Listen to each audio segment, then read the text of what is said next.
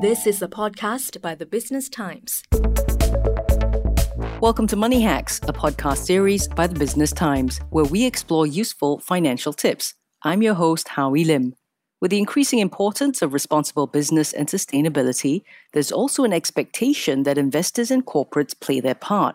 Plus, with a generation of investors who prioritize non financial impacts alongside financial factors and public awareness of ESG related risks, growth in this sector could be unstoppable.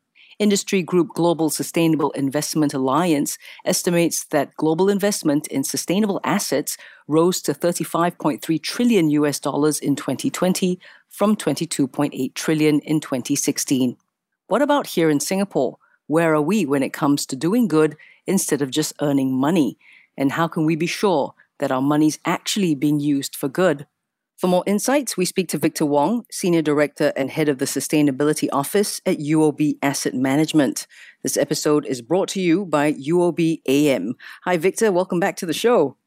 Hi, Howie. Good to be back. So, the last time Money Hack spoke to you was about a year ago, I think. How do you think the state of ESG investing in Singapore is now? Are we more woke, so to speak? In a very short answer, Howie, a most definite yes. In just one year, we have come a long way in sustainable investing, and that's due to two key reasons increasing investor awareness and top down push.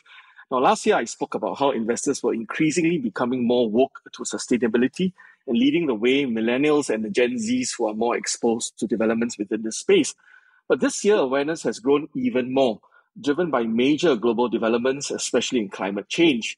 We had the recent United Nations Intergovernmental Panel on Climate Change, or IPCC, report. And as far as report cards go, the world didn't do too well. This report has been called a code red for humanity. Adding to this, the recent UN Climate Change Conference, or COP26, there were major announcements made by many countries to combat climate change, which brings us to the top down push. Governments and regulators are setting policies and launching development plans to support the transition to a better and greener tomorrow. And here in Singapore, sustainability is a key focus and growing megatrend. In 2019, the Monetary Authority of Singapore launched a 2 billion US dollar green investments program, and we have also had the Green Plan 2030 released this year.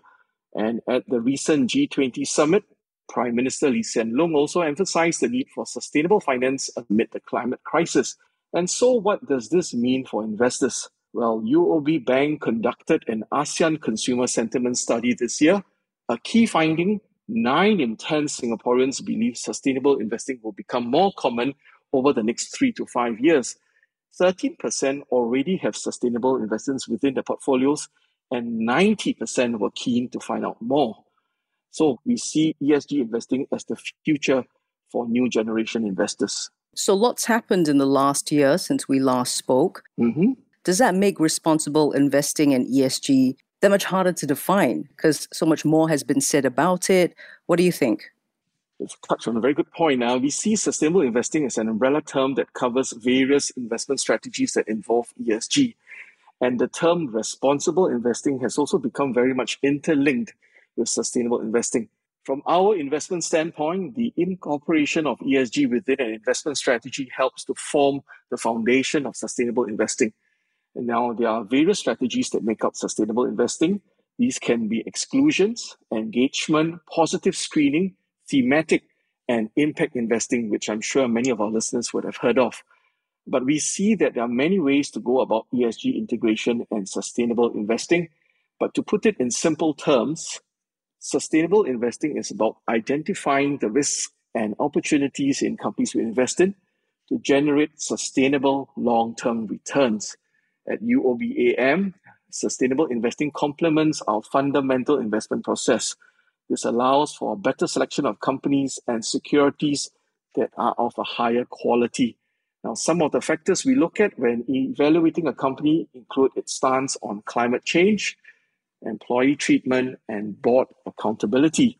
These aid in the identification of competitive companies that will do well for the long term.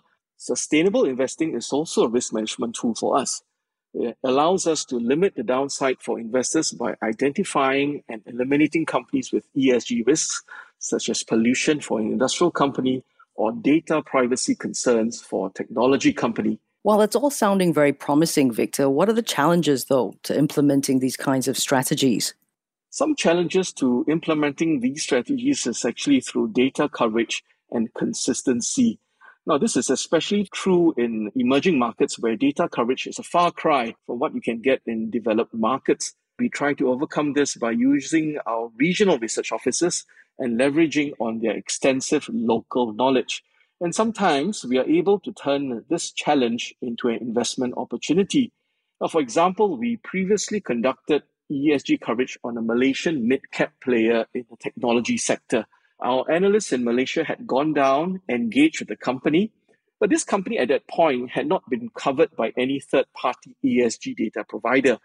But we assessed the company to have sound fundamentals with strong ESG pillars. Now, after conducting our due diligence and reaching out to them, proceeded to invest in this company. It was only after many months later, in fact, it was about a year, this company started to have ESG coverage from one of the major third party data providers. Now that it started appearing on the screens of many investors, the share price of this company surged.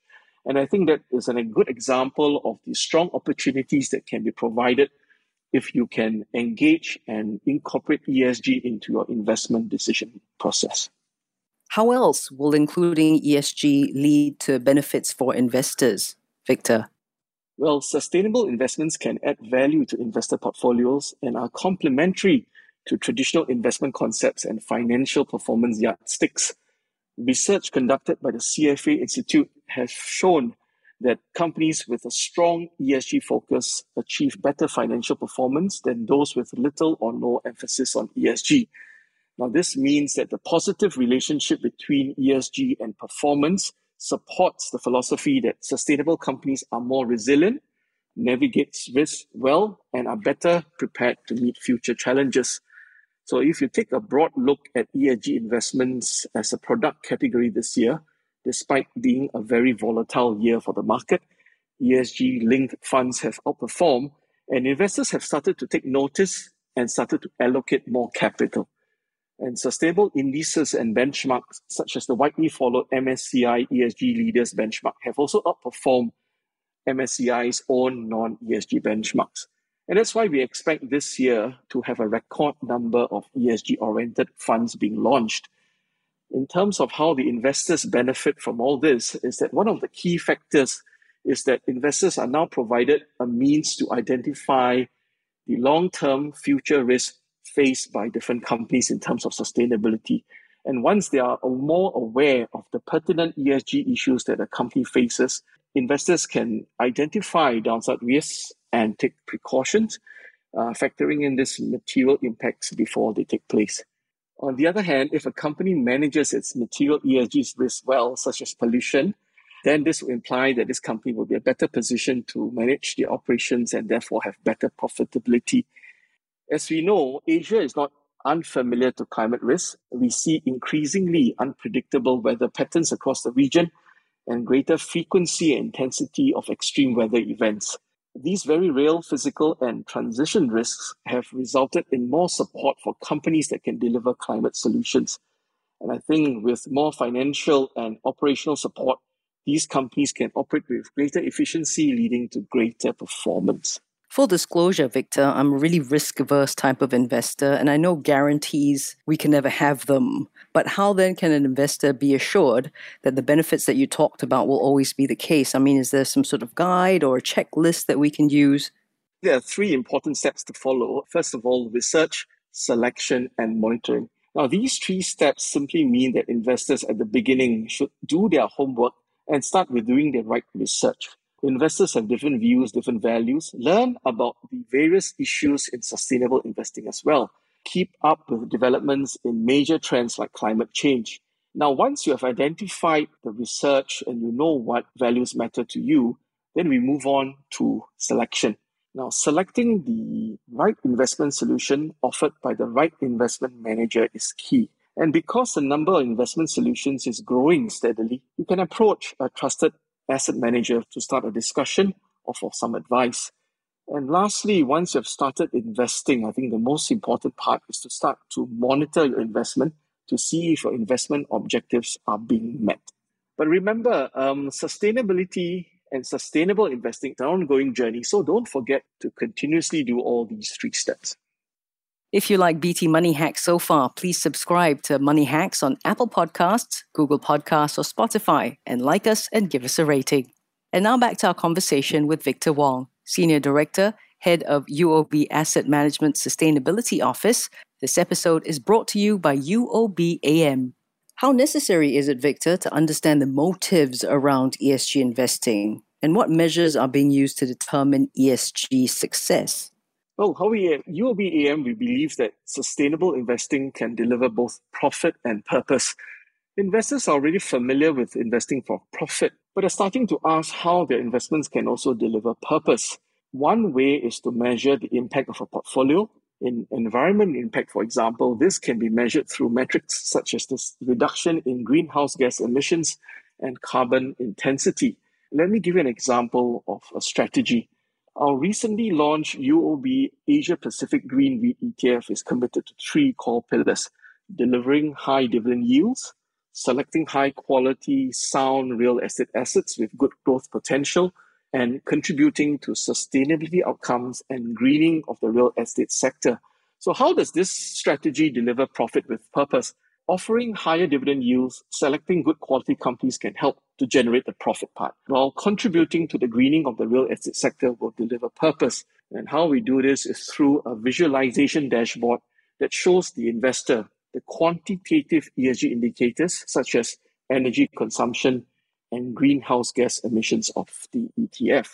Now, through these measures, investors can gain a better picture of their investment and they can have a better understanding of how the investment can contribute to the sustainability performance of the green real estate sector.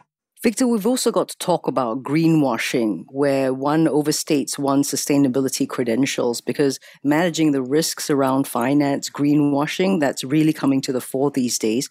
How important, though, do you think it is to keep an eye on developments in other regions? We have to recognize there's no universal standard or industry wide framework of assessing a company's sustainability quality. So it does result in institutions doing some greenwashing. Regulatory standards and disclosures across the region, I think, are therefore very important to combat greenwashing by different strategies. Now, we see the ASEAN taxonomy in terms of fund classification following what's been already launched in Europe, where mandatory disclosures are more apparent. Additionally, with the recent COP26, we also expect more top down regulations and policies coming from the governments to implement the latest agreements in terms of climate change. Now, with the greater awareness raised about ESG, we do see a rise in concern over greenwashing, right? So, one thing we can expect is that there will be more regulations, benchmarks, and fund labeling to come in to reflect a product's real impact to the environment. So, from the investor's end, it will be very important for them to conduct their own research, look at your fund labeling, look at the fund objectives to avoid investing in a fund that does not meet your requirements. And another way is to move a step further into sustainable investing. We had talked about impact investing. That is one way because you can quantify your impact. And that is investing into what we call the darker green funds, funds which are more heavily focused on sustainability with a stated sustainability objective or a very clear thematic approach to investments. Now, this way, there will be very strong quantitative measurements on specific sustainability objectives. Because it's so important, right? You don't want to be putting your money into something that's not doing the good that you would hope.